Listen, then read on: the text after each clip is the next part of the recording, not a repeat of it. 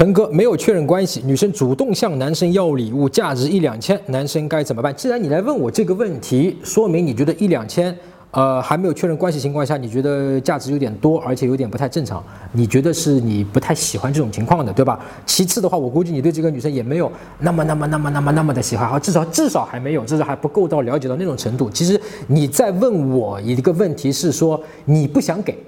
你也不愿意给，你觉得不合适。但是你又不确定，你想我来给你一个确认性的，我给你，别给。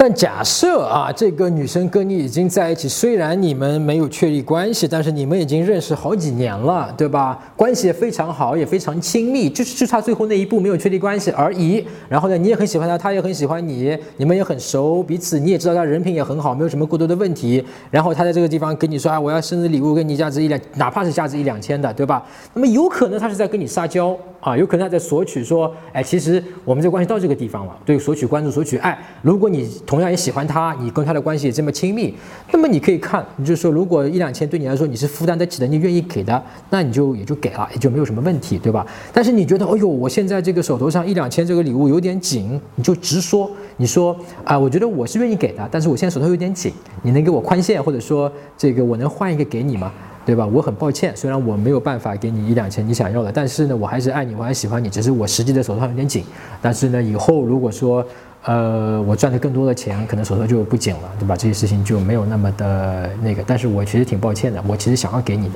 那就换另外的一个讲法了。搜索微信公众号陈真啊，这个戴眼镜的呢，就是我。点一下这个人，你就加上我了。